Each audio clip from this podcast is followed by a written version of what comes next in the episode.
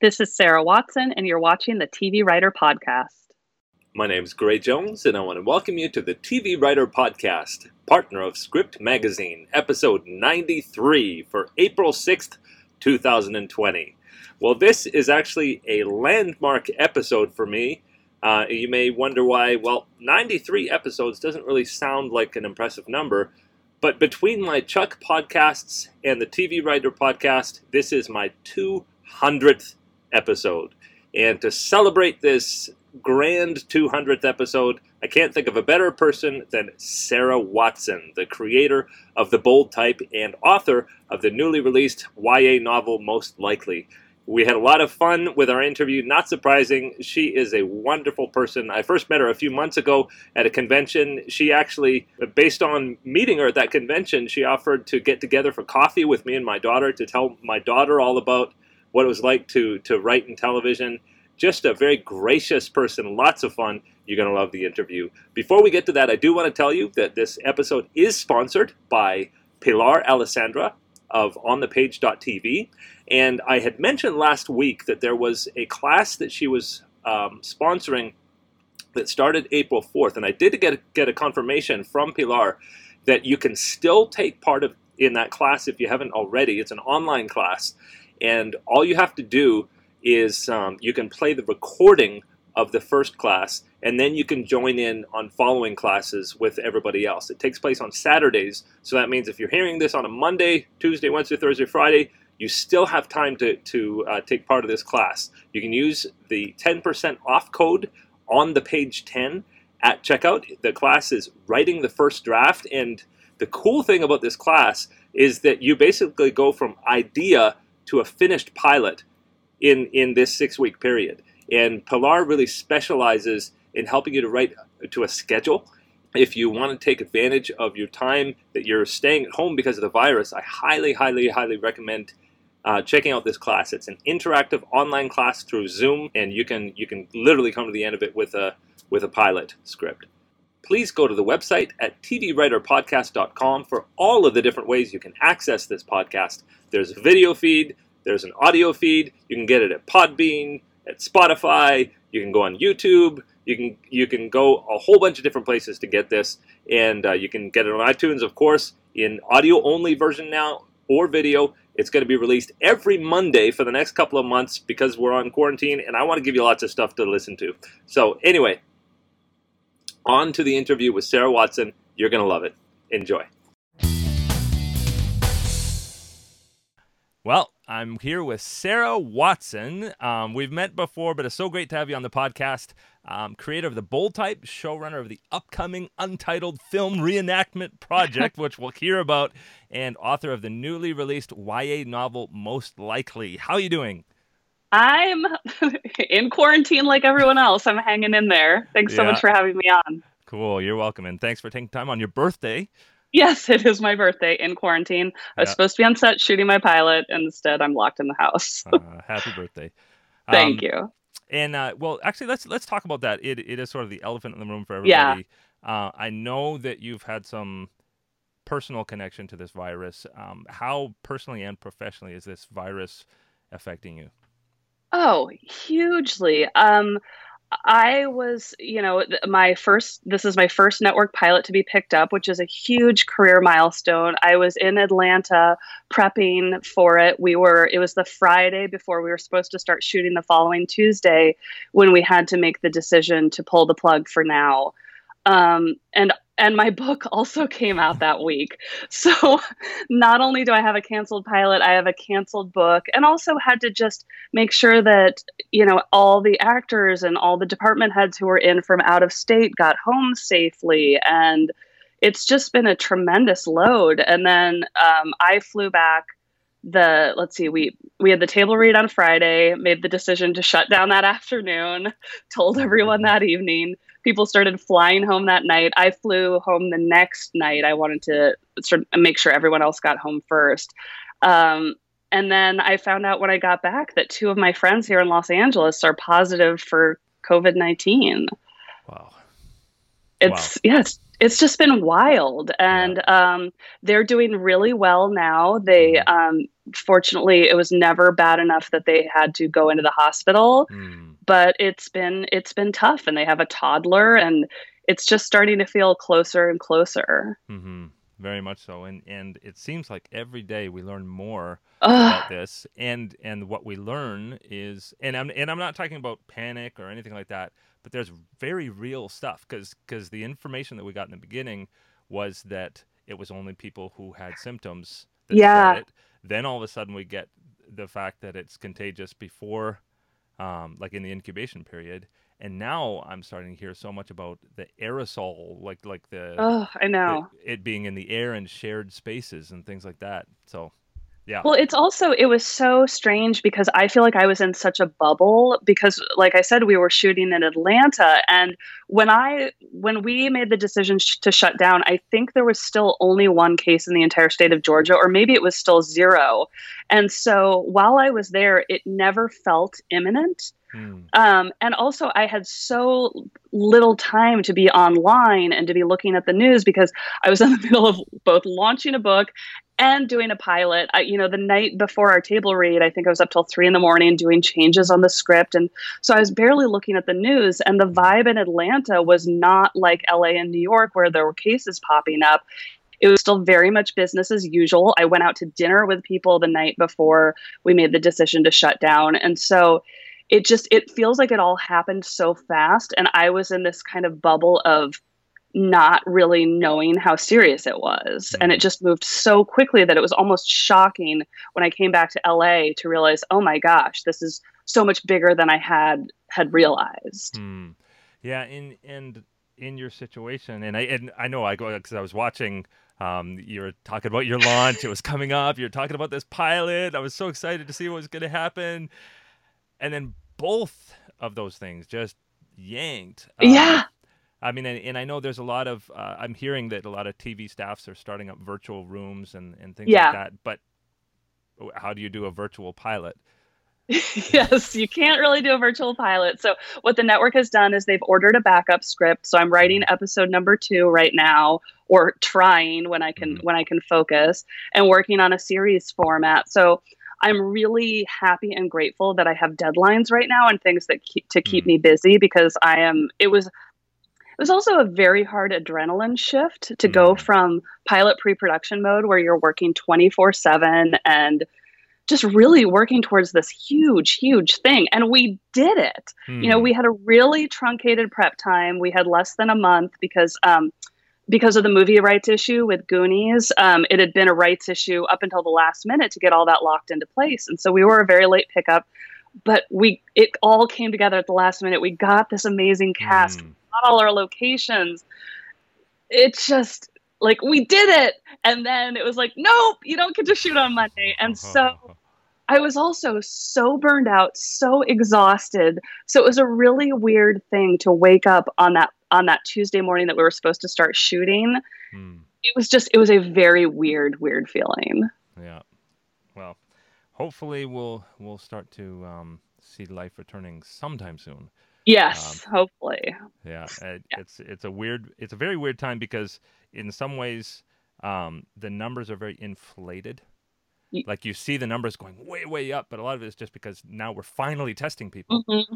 and so it's good. But at the same time, it's still scary that they're going, they're going up. Oh yeah, it's. I mean, it's super scary. It's yeah, yeah it's uh, it's wild out there. So I'm just staying hunkered down and writing yeah. indoors in my own home. And I'm a total coffee shop writer, so mm-hmm. this has been and my boyfriend's home and he's uh-huh. a teacher, so he's doing a lot of Zoom yeah. things with his students, so like sort of figuring out where in the house we can each be. Yeah. It's been it's been interesting. There's there's one director I know who's been posting every day about how he's he's really um, going all out with this homeschooling his his kids. Oh no! Um, and he like he had dresses up with a new theme every day, and um, oh like my one, god! One day he's the janitor and he's sweeping behind them, and one day he's something else. Um, it's let's see how long. Let's see quarantine day forty.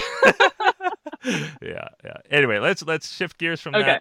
that. Um, and uh, what I do want to talk to you about, um, and first of all, I want to rewind a little bit thank you so much for.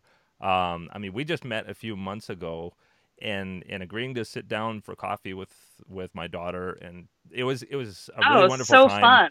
Um, she's actually uh, she's taking a class with Pilar Alessandra now, and like online, and she's Amazing. going all out for this. Um, but one of the things you you talked to us about was this really cool program at UCLA. Um, Yeah. you've been teaching at LA at UCLA, not this year, but but you have been. But last Please- year, yeah. Please tell me about this. Um, talk about this on on camera here.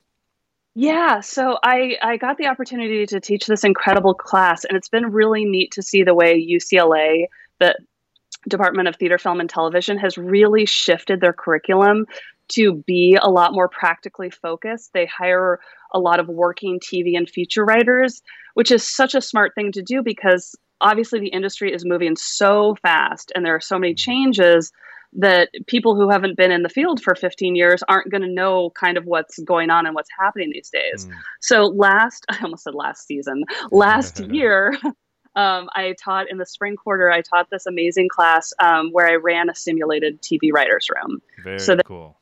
Super cool, and it was Mhm. such great practical experience. The students were amazing. So I had nine students in the class.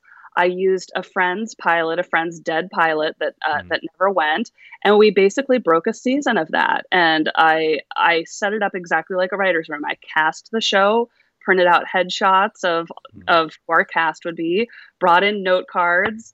Um, we note carded the you know figured out loose arcs for the whole season. I had them pitch back stories. I had them um, group writing episodes, and it was really great because one of I think the hardest things in TV is to get comfortable pitching on the fly. Some people are amazing at it. Some people it's easy. Um, but what I what I told all my students is it's one thing to be te- to doing that in a classroom with a group of your peers. Mm. It's another when you go into a writer's room and there are huge people with huge credits and huge egos and suddenly the nerves kick in and so i think it's important to have kind of that safe place of the of the classroom where everyone can get really comfortable pitching figure out how to pitch on topic how to you know how to really make the most out of being in a room Mm. because you only get one first chance Yeah. and you want to go in as prepared and and ready as possible Very, very cool. I, I maybe, and somebody who watches this can tell me if there's another one. I haven't heard of another um, situation like that for students where they can actually do a mock writers' room. Yeah. Yeah, I think US. USC is starting to do it. And then I had somebody reach out to me on Twitter because, and I can't remember what university it was now, his, um, uh, where he was an alum from was starting to do something. So he wanted to talk to me about how, how I did it. But it's, I think it's a little harder in the places outside of New York and Los Angeles to be able to have working Mm. TV and film writers Yeah. teach I, these classes. I won't tell you stories now, but I could tell you stories about um, going to film school in the early 90s in Toronto, and there was just no TV. Like, ask Yeah. about TV, it was like crickets. Uh, everybody w- was was talking about film, and, and TV is where most of the work is. so, Yeah, absolutely. Well, that was also a huge switch. I mean, the Mhm. 90s is really when that exploded. Yeah. Yeah, TV, we used to be sort of like the bastard stepchild of film, and now, yeah. oh, how the tides have turned. Oh yeah. Um, well, let's let's rewind back and talk about sort of how you got started. Um, we were we were talking about IMDb and how spotty it can be in terms of, of backgrounds. Tell me sort of, um, and I know you, and just to explain to the viewers, I recorded these out of order. So I did talk to Erica Lisanne Mittman yesterday, um, and she told me about Rachel's room. Did, Yeah. did you actually work with her on that? Uh, yeah, a little bit. I mean, oh my gosh, it was so long ago. This was literally, I think this was 1999, maybe two, maybe it was 2000 or 2001. It was Mhm. very early days of internet content. Yeah. And so Erica, um, and I can't even remember the guy's name who she was working on this with, um, put together this great little, almost like a series of shorts. I mean, she obviously listened to her podcast first because I'm sure she described it better. Um, but it was sort of one of the first internet internet format um, storytelling, and I was Mhm. trying to break into into TV, but you know, there's only a certain number of shows. It's so hard, and so um, they hired a lot of um, writers with assistant credits to do these little pieces for for the show, and it was just a great opportunity to, you know, the first time I got to see a real actor saying my line. Yeah, and I think everybody thought it, whenever this was 2000 or whenever it was that that, that suddenly TV was going to go away and it was all going to be online, and uh. obviously it took a long time to make that switch. Yeah, very very long time. And so so from that, um, tell me a, a, little bit of the early days, like how yeah. you first got on staff, and uh, and and then what led to what, and that kind of thing. Sure, sure. Yeah, because I was definitely not a meteor meteoric overnight rise to success or anything. Mm. Um, and that I think is what when I was sort of coming up in the business was just when that was when that was switching. I think that like 10 years before me it would be all these Harvard Lampoon guys would get mm. staffed onto these huge shows right out of college and when when I was was coming up, it really was was starting to get very hard to get a foot in the door young. They mm. and so I I worked on my writing a lot. I wrote a feature that got me an agent.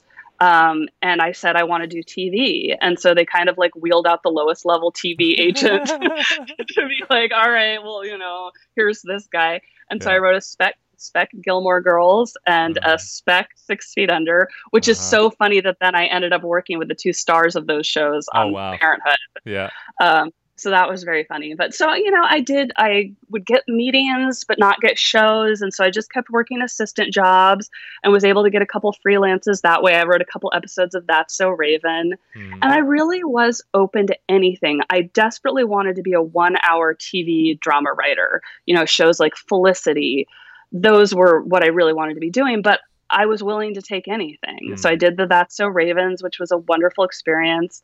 Um, and then through that, um, I got to know producers who were doing this show called Beyond the Break, which was a cable show before cable was cool. Mm-hmm. Um, and it had a, and that was really great for me because it was a really small writer's room. There were three writers.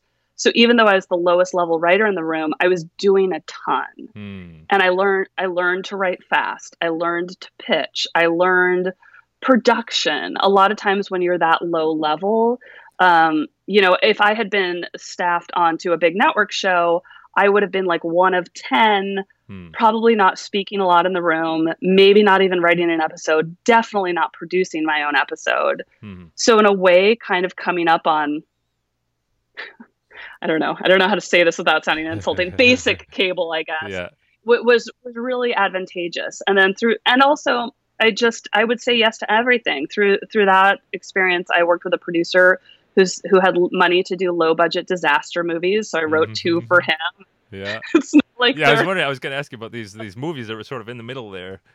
Yeah, you're like, what is this? Yeah. I know. Yes, who's like now known for like character and like heart and I wrote Disaster Zone Volcano in New York. Uh. Aired on Sci-Fi Channel. My dad found it in a like a five dollar bin at Walmart in Wisconsin uh-huh. like a year ago and told everybody in the store my daughter wrote this. Oh wow. And I'm like, Dad, please go back into the store and tell them I have a legitimate career now. yeah. Yeah. Well, do you get to even the point where um I mean I, I'm almost 300 episodes, and and people will see something, and I forgot I did it. Like yeah. um. Anyway, so so so from you, you're doing these TV or these these movies, and then and yeah. dancing around a bit. Uh, when when do you feel like your your career really took off? Okay, so when everything changed was getting my first network show. So I um, I got staffed onto this lifetime miniseries called Monarch Cove, um, where I ended up in Australia because that's where we shot. So I was there for about oh gosh, I think five or six months. Hmm. So I had my whole life there. I had an apartment there, and wow. then that show ended, and I um, I did a phone interview with the showrunner of um, this Fox series called Standoff Mm-hmm. Um, they were looking to add two writers to the show mid-season, and you know, I did this phone call from Australia. There was this total delay on the call; like we kept talking over each other. I was like, "Oh, well, that was terrible. I'll never get that job." and then the next day, I was flying to Bangkok to meet friends to to um, have a little vacation time before I came back to Australia. And I landed to all these text messages from my agent saying, Where are you? You got the job. You start Monday. Oh, wow. Oh wow. I basically turned around, flew back to Australia, packed up my apartment, flew back to the United States where I hadn't been in five or six months, went through like five, six months of mail, got my life back uh-huh. in order, and then started this show on a, the following Monday. I was still wow. totally jet lagged, and it was like eight high level dudes and me in the writer's room. and thank God, like I was too exhausted and overwhelmed to be intimidated. uh huh. Wow. Wow. So, what, what was that experience? So your your first, um, that was your first big network show, or was it? Yeah, that, that was my yeah, that was my first big network show, and it just it puts you into a different category. As soon mm-hmm. as you have that first network credit it's like suddenly you're legitimate because I had all mm. these cable credits, but none of them were particularly sexy credits. And so it's like you need that one first job to give you legitimacy. And then it was like everything changed overnight. We knew that show wasn't coming back but that staffing season i mean i had i think i met on 11 shows or something i had multiple offers because suddenly i became somebody with legitimate network credits hmm. and and i just find it so interesting and that's one of the reasons i wanted to shift the focus of the podcast is there is so much um, focusing on getting that first staff yeah job. and and yet it's like i'm on staff now what it was years until you, yeah. You hit that point where you won the network show that was really the the the catalyst. Um, oh, totally. and, yeah. and talk about that, like talk about that. Was that a bit of your impression when you was there any thought like okay i've got my my first staff job now it's going to be easy or oh no i thought i mean every time i mean it's a little different now that i'm farther along in my career but i mean for the first several years every job i had i thought would be my last job mm. you know I, but I also I think I'm a little bit of a realist, and I, it's interesting. I do tend to be an optimist, but I just think TV writing is so hard, and the staffs at the things are different now because there's so many more shows. I think that's the mm. other reason why I feel a little more relaxed about yeah. the fact that I will continue to work. But um, there was only a set number of network shows back then, and it, if you didn't get one, y- you were out of work for a year or until mid-season, and so things were just very, very different then. Hmm. It, well, and it seems like once your career took off, you weren't in that situation very much. You you pretty much went from show to show. Would that be yeah. To, Definitely, and I always had multiple offers. Yeah, it was. Uh, it, yeah, like I said, standoff changed everything. And and that was purely because it was a network show, or or would you say that a lot of? Because I know when I was talking with Erica, she was mentioning a lot of um, the relationships that she had built, yeah. sort of as she was working her way up. Do you think that helped you, or was it more keying off of that network show? I th- I think for me it was really keying off of the network show. The relationships definitely helped, and then I got to a point where I had, um, you know, all those high level guys that I was so intimidated of on the first day.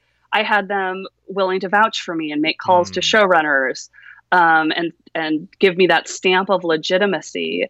Um, but I also think I, I, think a little bit of it is luck. Mm. It was a time when um, everybody was looking to hire women. Um, mm. There had been, you know, that we were in had been we were coming out of this era of mostly male writing staffs, or, you know, I, have been in three writers' rooms in my career where I was the only woman, mm. um, and now I feel like that it still happens, but it's a lot more rare. Hmm. And so um, it, it, was a time when people were actively looking to hire women and i'm a woman so i do think i do think that helped a lot mm. as well it should be no and, and, i mean that I, actually when i started this podcast in 2010 um, the w, wga had just put out a report talking about the percentage of women in, in tv writer staffs and it was abysmal at that yeah. time and yeah. so i i mean i I'd be curious to know what it is today. I know it's definitely not where it could be, but but a huge improvement to where it was. Huge improvement. It's getting yeah, it's definitely getting better and better. So ladies, come on in. Plenty of room. good news for my daughter. Yes, very good news. yeah. So um so tell tell me about okay, I do have to ask you about the middleman. Um working oh, with yeah, Javi. Sure. Yeah, yeah. Um uh that looked like a really fun show. It's also a very different show from Standoff. So talk about writing for that one. that was so fun. That was that was totally a labor of love, and it's interesting because I talked about like how hard I had worked to get out of basic cable, uh-huh. and then I took this job that put me back into basic cable. But it was purely because I loved, I loved, loved, loved the script. Hmm. I had met Javi. Um, we have sort of like this funny meet cute. Um, when I so I told you I had signed with this like this agency on my on the feature side, and then they mm. paired me up with this like very low level um, uh, TV agent. And when I, I, the first spec I wrote for him was a Gilmore Girls, yeah. and he didn't watch the show, but read it and was like, I think this might be good. And Javi was a client agency, and so he knew Javi was a big Gilmore Girls fan, and so he said, "Do you mind?" Do you mind give just reading ten pages of this and yeah. tell me if it's good? And he read the whole thing, uh-huh. flipped out for it, was like, I love this. Um, I want to meet with this girl. Javi was he, he didn't have any jobs for me. He was writing on Lost at the time, but we went out and had lunch or a drink, I think, and just stayed in touch. And because yeah. Javi and I both have this very like snappy, quick writing style we love. Um, which the Gilmore Girls and very middleman. And so he told me about this comic he was doing, The Middleman, and he said, at that first lunch or drinks or whatever it was, if I ever get this show on the air, you're the first person I'm calling. Oh wow. And however many years later, true to his word, he did. And even though it was network, I wasn't network. I mm. definitely t- took the call. very cool. I, I, think I think it's very important to do those fun jobs. Yeah. You have to take one every once in a while because because there's a lot of times you say yes, and it's a bit of a long haul. Um, yeah. And you need those too, but you got to have a little fun. Yeah, for sure. Yeah. So so tell me about uh, there were uh, uh, two or three others, and then Parenthood. Would you? It seems like Parenthood was another sort of um, stepping stone like, for you.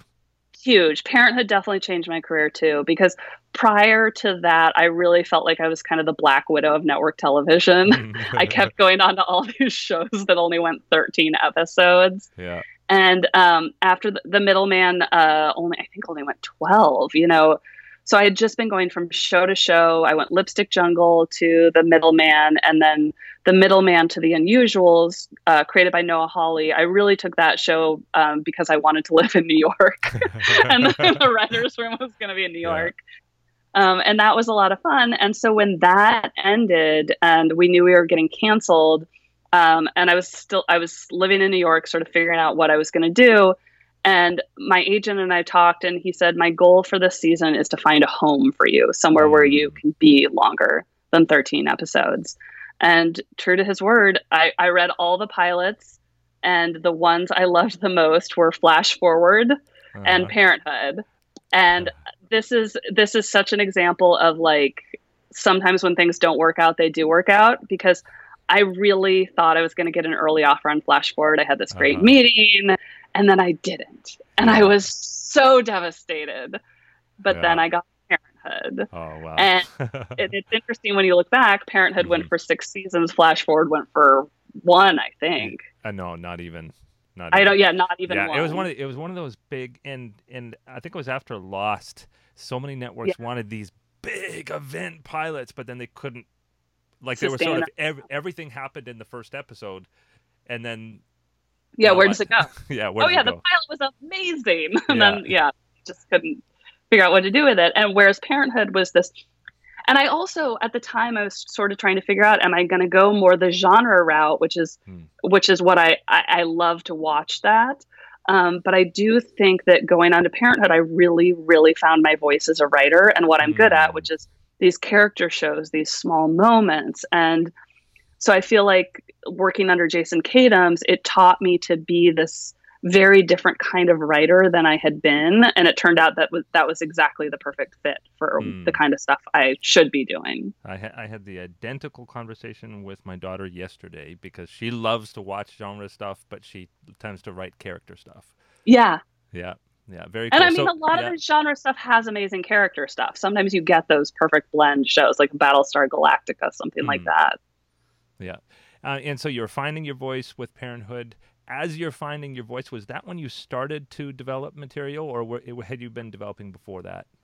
I I'm trying to think. I really hadn't been actively developing, and um, part of the reason was because I did very consistently go from show to show, And when you're, unless you're high level, um, usually in your contracts, the first season you're on a show, you can't develop. Hmm. You get a development out in your second season. But Yeah. like I said, I was the Black yeah. Widow of network television, so I never made it to a second season.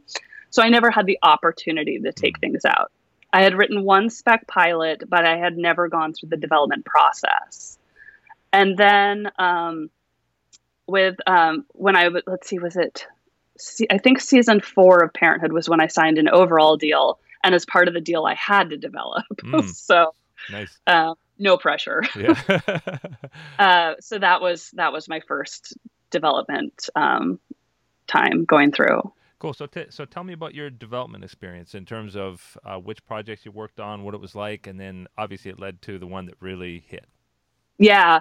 So, um, you know, very mixed development experiences. My first experience was really good. I sold something to Fox, um, this um, legal show, but a very character heavy legal show.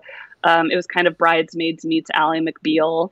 Um, and we, we sold it in a in a competitive situation between Fox, ABC, and NBC. So Mm. first one out of the gate, it felt really good to sell something in the room my first time out. Yeah. definitely, definitely helped my confidence. It was a good development season, but it ultimately didn't get picked up. And then we ended up, I ended up redeveloping it for ABC the following season. Um, again, positive development experience didn't get picked up. I think what I what I've started to realize now more and more is that you, they kind of know which shows they're going to be or if you're in serious contention fairly early in the process. Mhm. So, um, you re- you know, look, there's always exceptions, but you kind of need those big auspices, those big people involved, which brings me to the bold type. Mhm. Was um, I sold that on the final year of my deal with Universal, and I was it was with Joanna Coles involved and with Cosmopolitan magazine involved, and that definitely put me into a different category having those auspices. However, we still didn't get picked up. You didn't. Mm-mm. Sold it to NBC, developed it for NBC. It was basic premise, but very different in. Um, the show was originally the Alex character was the center of it because when you're at work, at least at the time, you got to skew male. oh, wow. it- So interesting to think back now Yeah. because this is all like way pre Me Too, and Mhm. it was like when Les Moonves, we, we would still get notes at CBS like Les hates women, please like dial down the women. Like that was, and you'd be like, okay, I'll do that. um, so yeah, I sold it to NBC with a male lead. It was kind of a fish out of water story. It was Mhm. this. He was a former Wall Street, um, not Wall Street, uh, yeah, Wall Street Journal reporter who had lost his job, couldn't get a job anywhere. So the what the job he takes is at a Cosmo type magazine. Wow. So it's really very much a fish out of water story, and it skewed older because also networks skew older. So um, Freeform had had their eye on it the whole time we were developing it, and they were like, "NBC will never pick this up, so call us when they don't." That's hilarious.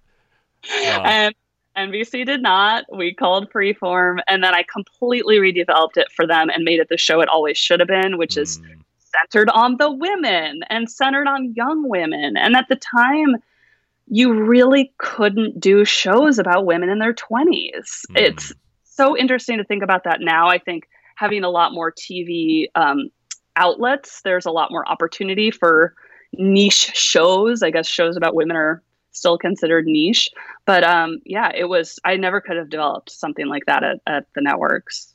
Very cool. Uh, we're just going to take a break to hear from sponsors, but then I really want to hear about this experience creating and actually having your show live. Um, so we'll talk about that in a second. Okay. DrivingFootage.com provides 4K 9 angle driving plates for film and television. Over 14,000 clips are available for locations all around Southern California, with more areas coming soon. A fully equipped camera car with height adjustable rig is available for custom shoots and second unit photography. Get more realistic driving shots so your viewer will pay attention to the story. Visit drivingfootage.com for details. AVGearGuide.com provides computer and gear rentals serving the LA area, including laptops with Final Draft, as low as $9 a day with long booking rates available. They also scan photos, documents, video and audio tapes, and film reels to digital so you can easily share with your friends and family. Mention the name of the TV Writer podcast and you will get 10% off your order. Visit avgearguide.com for details. Full disclosure, I do own both of these companies. By supporting them, you help me bring new in person video interviews to you. And we're back. Okay, the bold type. The bold type is a is a massive thing for your career. Tell me about just everything from start to developing it, casting it, getting it off the ground. Uh, it was it was really it was tough. Um, it was it's interesting now that I'm, I'm in the middle of doing a network pilot to see how different the cachet is. Um, doing a pilot for Freeform, you've got a lower budget, which means you have lower amounts to pay everyone. Um, it's also not considered as sexy an outlet. So it was a lot. It was hard to get. We weren't really getting our top choices for a lot mm. of things. Um, and we had a really hard time getting a director on board. I had really wanted a female director. Um, we kind of went to bat for somebody who didn't have as many credits, um, and then she ultimately dropped out at the last minute, and we ended up with a director who I did not get along with at all. Oh. Um, so it was, and I don't mind saying that publicly because there's some fairly awful things have come out about him in the press. Um, but it was just it was hard. It was i was trying to make a feminist a bold feminist pilot with somebody who was not that way. I'll just leave it at that. Um, so everything was a fight. Everything was a disagreement. Everything was me trying to it's it's interesting. I'll like i don't want to go too much into all this but i will say it was interesting because i feel like even when i was working on shows that were almost entirely men I never felt less than as a woman. Mm. And I and looking back now, I don't know if it's just that I was working with great guys. I think that's part of it, or if it's because I was in more of a, a low level role that they were comfortable with that. But the bold type just felt very different. I wow. felt not supported or you know so it was tough it was a very tough experience sorry so um thank but, you but still you got it made. I got it on and, the air. yeah, got on the air, and, and it's gone three seasons so far. Four. Four. Yeah. Four. Wow. Wow. Yeah. Now you weren't you weren't on it for that whole time, but no, no, no, I left after the first season. It, like I said, it was it was tough, and also there it just sort of collided with a lot of things in the world. Um, we got picked up to series two days after the 2016 election. so, you know, it's interesting because when we were shooting that pilot, I really thought we were going to have our first female president. And instead, Trump got elected. We're in this like incredible surge of misogyny like we've never seen in, in politics. I was really dealing with it in my career like I'd never dealt with before. And it was just, it's a very, it was a soul crushing year. I'm incredibly proud of what I fought for and what I got onto the screen, but it was a diff it was very, very difficult personally and professionally. Yeah, I I remember um, the conversations before that election and then it was it was I can't remember people being so affected like that. Like coming into work after that, it was like after 9/11 or something. Like people were just yeah. they couldn't even work. I was shell shocked. Yeah. Yeah. Yeah. Um, well, so so that was a tougher experience than you wanted it to be, but I think something. I mean, it, would I be right in saying that your book came out of that experience? A thousand percent. My book came out of that experience because I, I just after that I had to step away from TV for a little while. I just needed a break, and I needed to kind of process everything that was happening in our country, everything that was happening in our industry. And I started writing that book. I came up with the idea, um, and just to sort of so for listeners to soft pitch the idea, mm-hmm. it's the story of four best girlfriends their senior year of high school. And we know something they don't, which is that one of them is going to grow up to be the president of the United States. Wow. Wow. And it really stemmed from me wanting to write something really hopeful, really optimistic, and really that showed this female empowerment. Um, because at the time, I was feeling so negative about the state of the world. And my boyfriend was so much more optimistic. Mm. And he teaches eighth grade. And so he would be in this classroom of eighth graders all day and then come home and tell me, like, you don't have to worry. Like, they've got it. Like, this generation has got it. Yeah. Like, you know, I know it seems so bleak people our age and older, but like they've got it. Mm. And I just started thinking about how things are going to change when like your daughter's generation mm. gets into power. And I can't freaking wait mm. because I just think they're that really is the generation that's going to save us. And I was just, I was so inspired by their stories, by the way the Parkland students found their voices. I was, it's interesting because I was originally thinking I might make the book as a, a period piece set in the 90s and then the person would the woman would be becoming the president now mm. but then once the parkland shooting happened i realized oh no it's this it's this upcoming generation like they're they're the ones mm. and and so i you know I, I felt blessed that like my tv career had given me the ability to take a year off and just write a book mm. and um, it and it was so fun too it's sort of like the best the best thing about tv is also can be the worst which is that it's collaborative mm-hmm. and like i said on the bold type there were a lot of difficult collaborations so to have something that was just mine and to be able to write mm-hmm. something empowering and hopeful and very with strong women where i wasn't getting notes from terrible men i'll just say it was was really wonderful and yeah. very like rejuvenating for me Sounds personally and professionally too. oh so cathartic so cathartic yeah. yeah. very cool and so um, unfortunately you have this situation where your launch has been been affected but yeah it's been it's been a couple weeks yeah but but how's it been how's it been getting it out there and starting to hear feedback from it it's been really exciting. I it, it's interesting because I felt like my goals were so different for this one because it was so personal and so special to me that my goal was not to be a bestseller or some big famous author. My goal was to write something that would matter to mm. one person.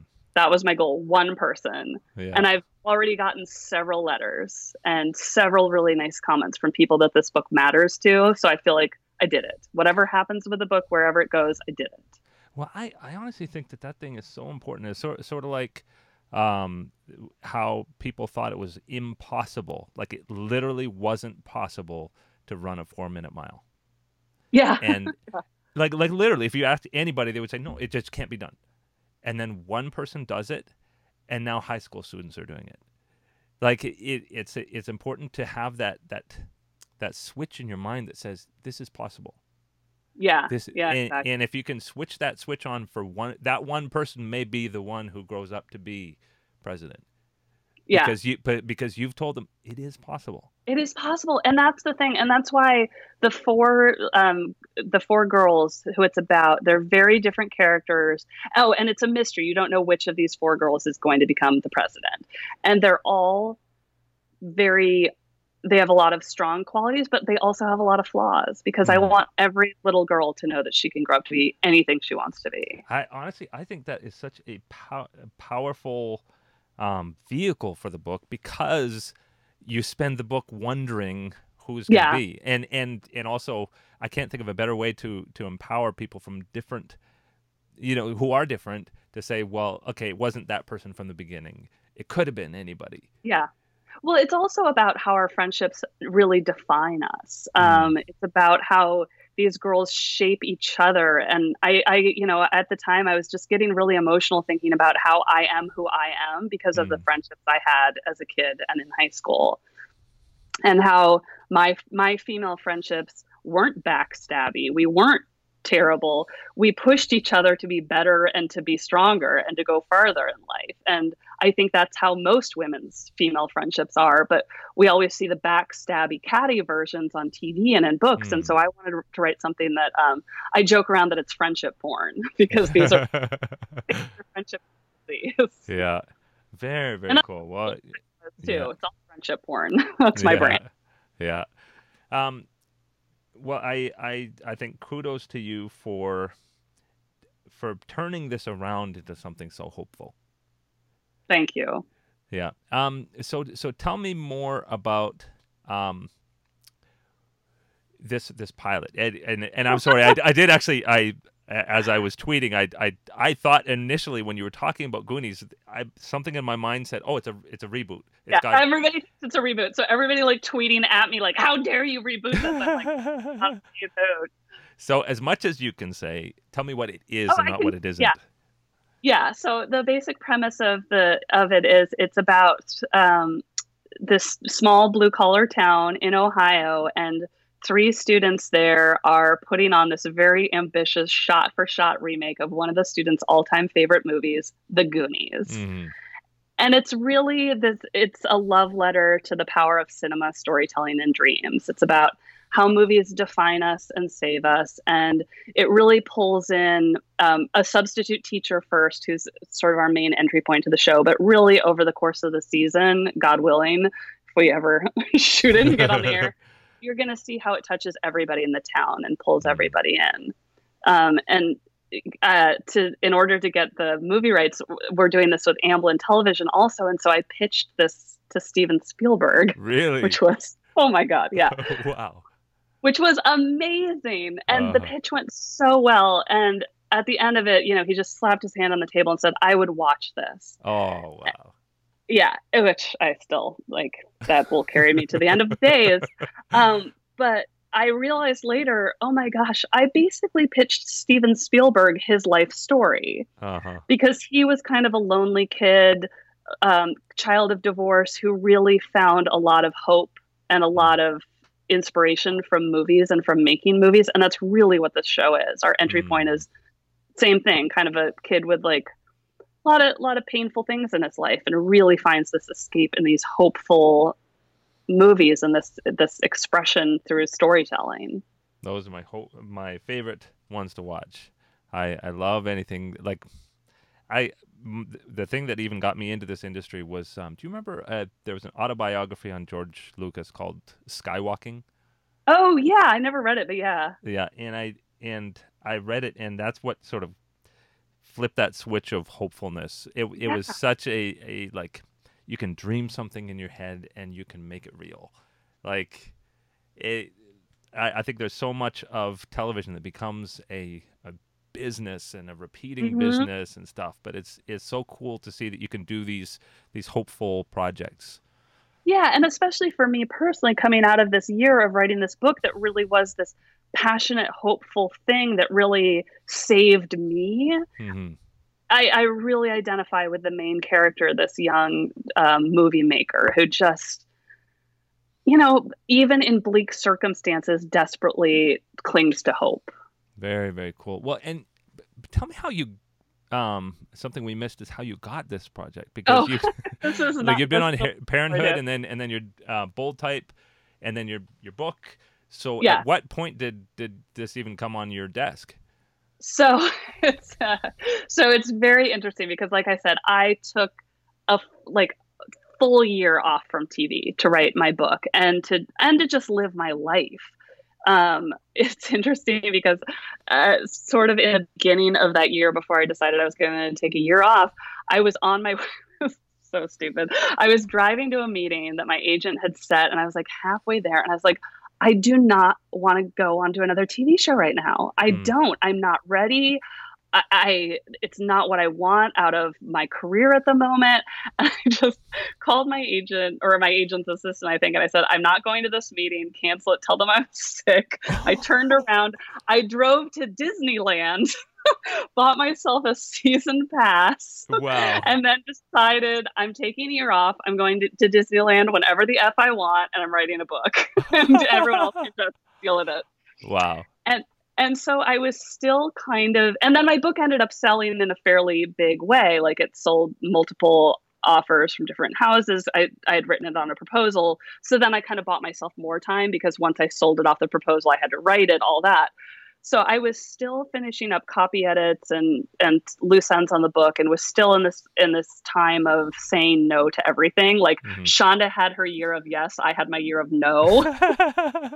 yeah. Like I I really just said no to everything. And part of me did wonder, oh my gosh, are people gonna forget about me? Is nobody are people gonna think, oh, she's washed up, you know? But I also didn't care And I think what happened is it kind of did the opposite because I was say, saying no to everything. I suddenly became a get. and so, um, one of the executives at Fox, this was when um, we first, because of the agency code of conduct stuff, we all had to fire our agents. And so, um, about a month into that, one of the Fox executives reached out to me directly, and it's somebody who I really like, and said, "Do you want to just come in and sit down casually?" and I was like, "Yeah, all right, sure, sure."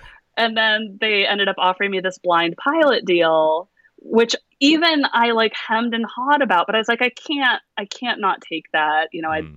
not been working in TV for a year, so I took it, and then I, because of the kind of writer I am, I kept pitching them these like small town, very small character driven things. And they're like, uh, yeah, no, that is not Fox. like, yeah, those are lovely characters. No and but they said because they were like kind of like well we'd never do small town stuff but mm-hmm. then it just so happened that they said well why don't you go meet with gail berman because she has this idea about basically she was saying friday night lights meets a film reenactment and i was mm-hmm.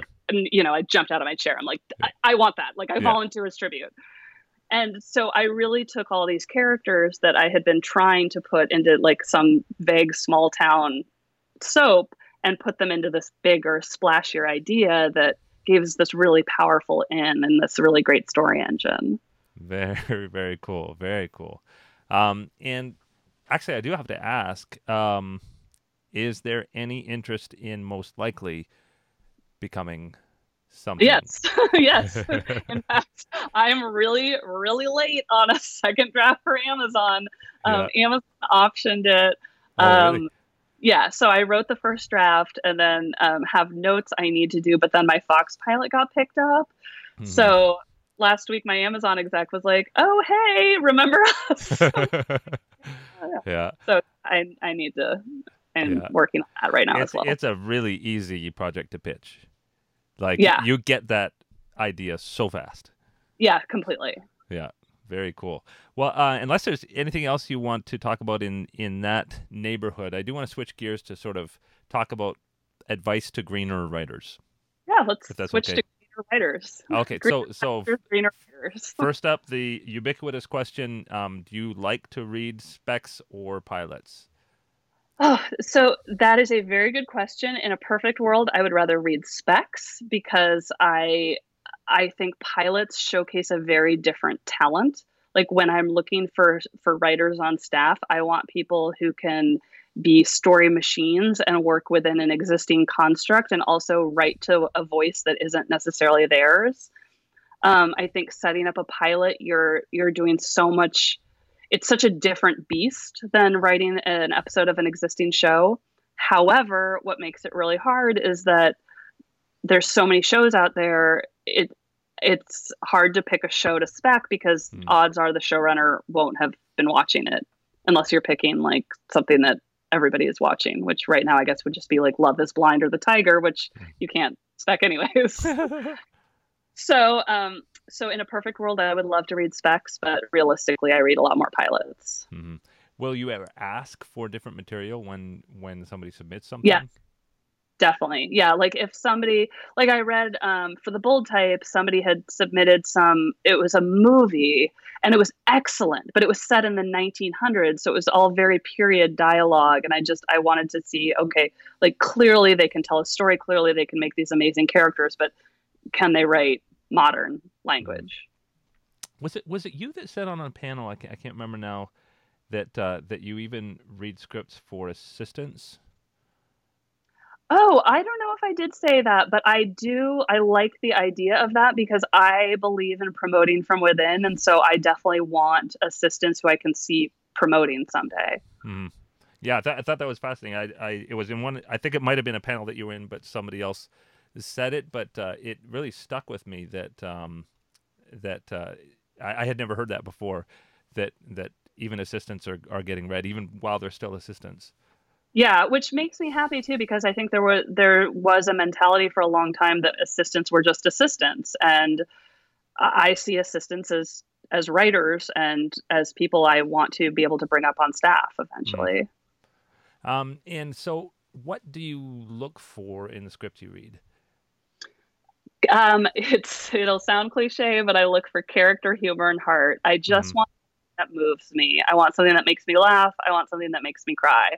I don't care the world, whether it's genre, whether it's historical, whether it's modern, big swing ideas, small swing ideas. I just want to connect to the characters and care about them. Mm-hmm. And as you're building a room, are you are you thinking about sort of I'm going to have my character person here, my humor person there, like building people who have have really strong um, skills in one area, or or you want to stack it with people who are sort of in line with with what you're you're selling. In a dream world, I like to have people who are the entire package, but I um sometimes that's not always achievable. And so yeah, like I'll try to find somebody who's an incredible story generator and somebody who's an incredible cre- incredible at humor. mm-hmm. And uh, and when they when somebody comes in for an interview, um, what would you say are some of the do's and don'ts?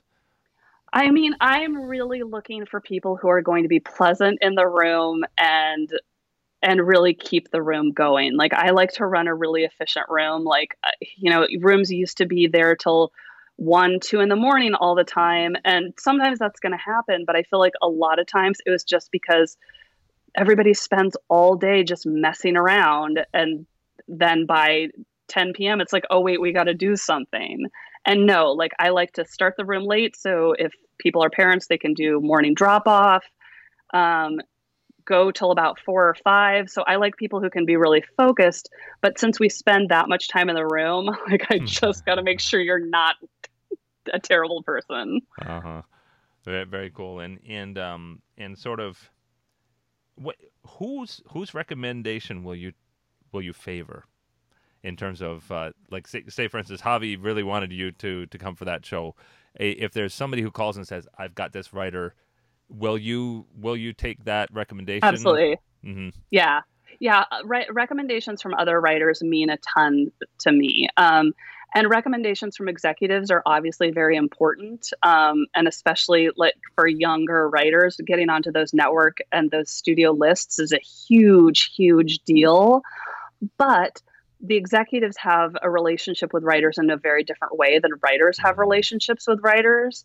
So I will say, even though I'm always going to look at those network lists, if I get a personal recommendation from a writer I like and trust, that means the most to me. That makes sense because you're you're with them day in and day out. Yeah. Yeah. Um, and and so oh, I just lost my train of thought there. Um, when when you're running a room, um, what do you think? Are there things that you've picked up along the way that you think really make a good room?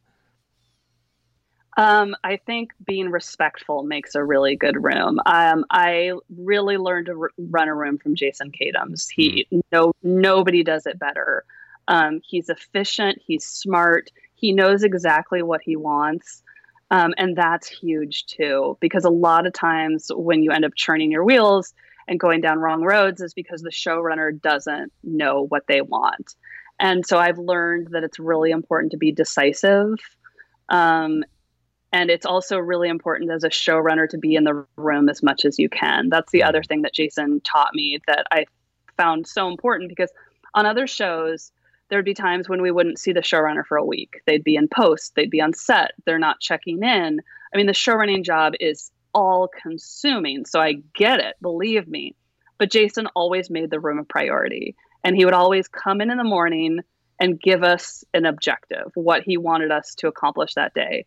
And he would almost always come in in the evening so we could check in. So we were never going in the wrong direction Mm, for very long. And that it was and that was a level of respect to us that that meant a lot because a lot of times when showrunners go MIA for a week, you spend a week writing a story and falling in love with it and the showrunner comes in and blows it up in 5 minutes. And it just Mm. it feels disrespectful.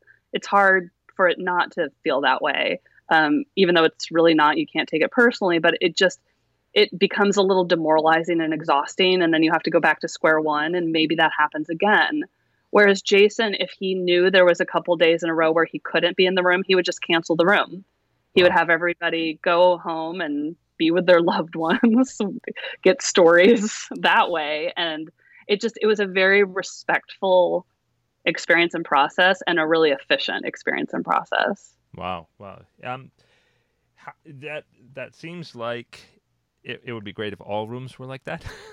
Oh, wouldn't it be wonderful? yeah, I don't know. I mean, we've gone from 212 shows in 2010 to there were like 532 last year. Oh my So, god. Two and a half times as many shows, but that also means that that there's two and a half times many showrunners needed. Yeah. So you have a lot of Yeah. showrunners that are not maybe as experienced. Totally, totally. I feel very grateful that I rose the ranks and that I did it slowly and I learned as I went. Because a lot of people are kind of catapulting into these positions and Mhm. then some rise to the challenge, but some, how could you possibly know if Mhm. you've only been a staff writer or you've never sold anything before? Yeah, yeah. Well, I'm very happy for things like the showrunners training program and Yeah. and things like that that are helping people to sort of even even if they are coming at it fairly green as a as as a showrunner that they can get that that help. Um, but uh, I want to talk a little bit, about mentoring. Is mentoring important to you? hugely important because I feel really lucky that I was mentored.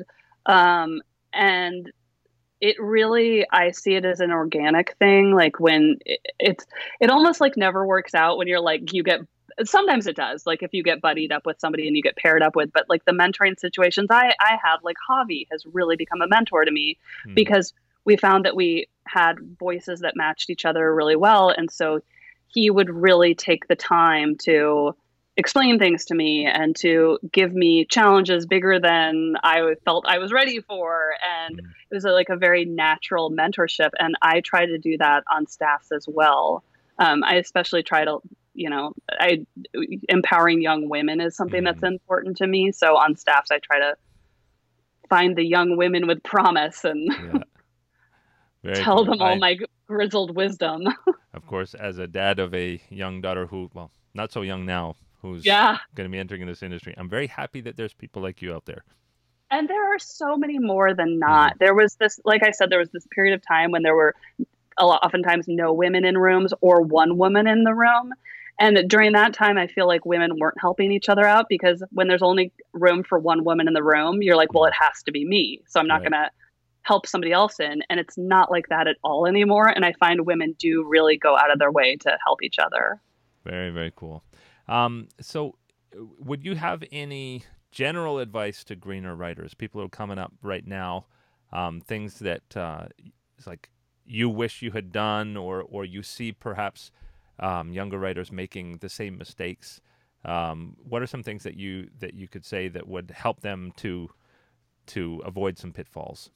Yeah, I think the most important thing is to be writing constantly because I uh, the the biggest mistake I see from younger writers is they write one pilot and they're like, "Okay, I got my pilot. I'm ready." Hmm. Well, maybe, but like you are going to get better with everything you write and you're also going to have more samples that are more appropriate for different shows with everything that you write. And so keep writing, keep writing, rewrite something and then rewrite it again and then write something new because you only get one first shot on staff and you want to be as ready as possible. And so the more writing you've done and you have under your belt, you'll you'll be a lot more prepared when you've because the most frustrating thing for me about this business is there really is no one way in. Hmm. And so you might get really lucky and get staff right away. It might take five years of toil and struggle. You never know when you're going to get in. So just be as ready as possible when you get that shot. Very cool. Well, that actually is a great place to end up. Um, and uh, I really, really appreciate you taking your time. And I, I, I just wish you the best of luck with it, with both of these projects. Uh, well, Thank you so I guess much. you could call it three because the developing Three, the yeah. bold, uh, developing the uh, most likely project is kind Most of likely, yeah. a is is a third one. Um, I uh, I pray that this virus will go its merry way and let us get back to work very soon.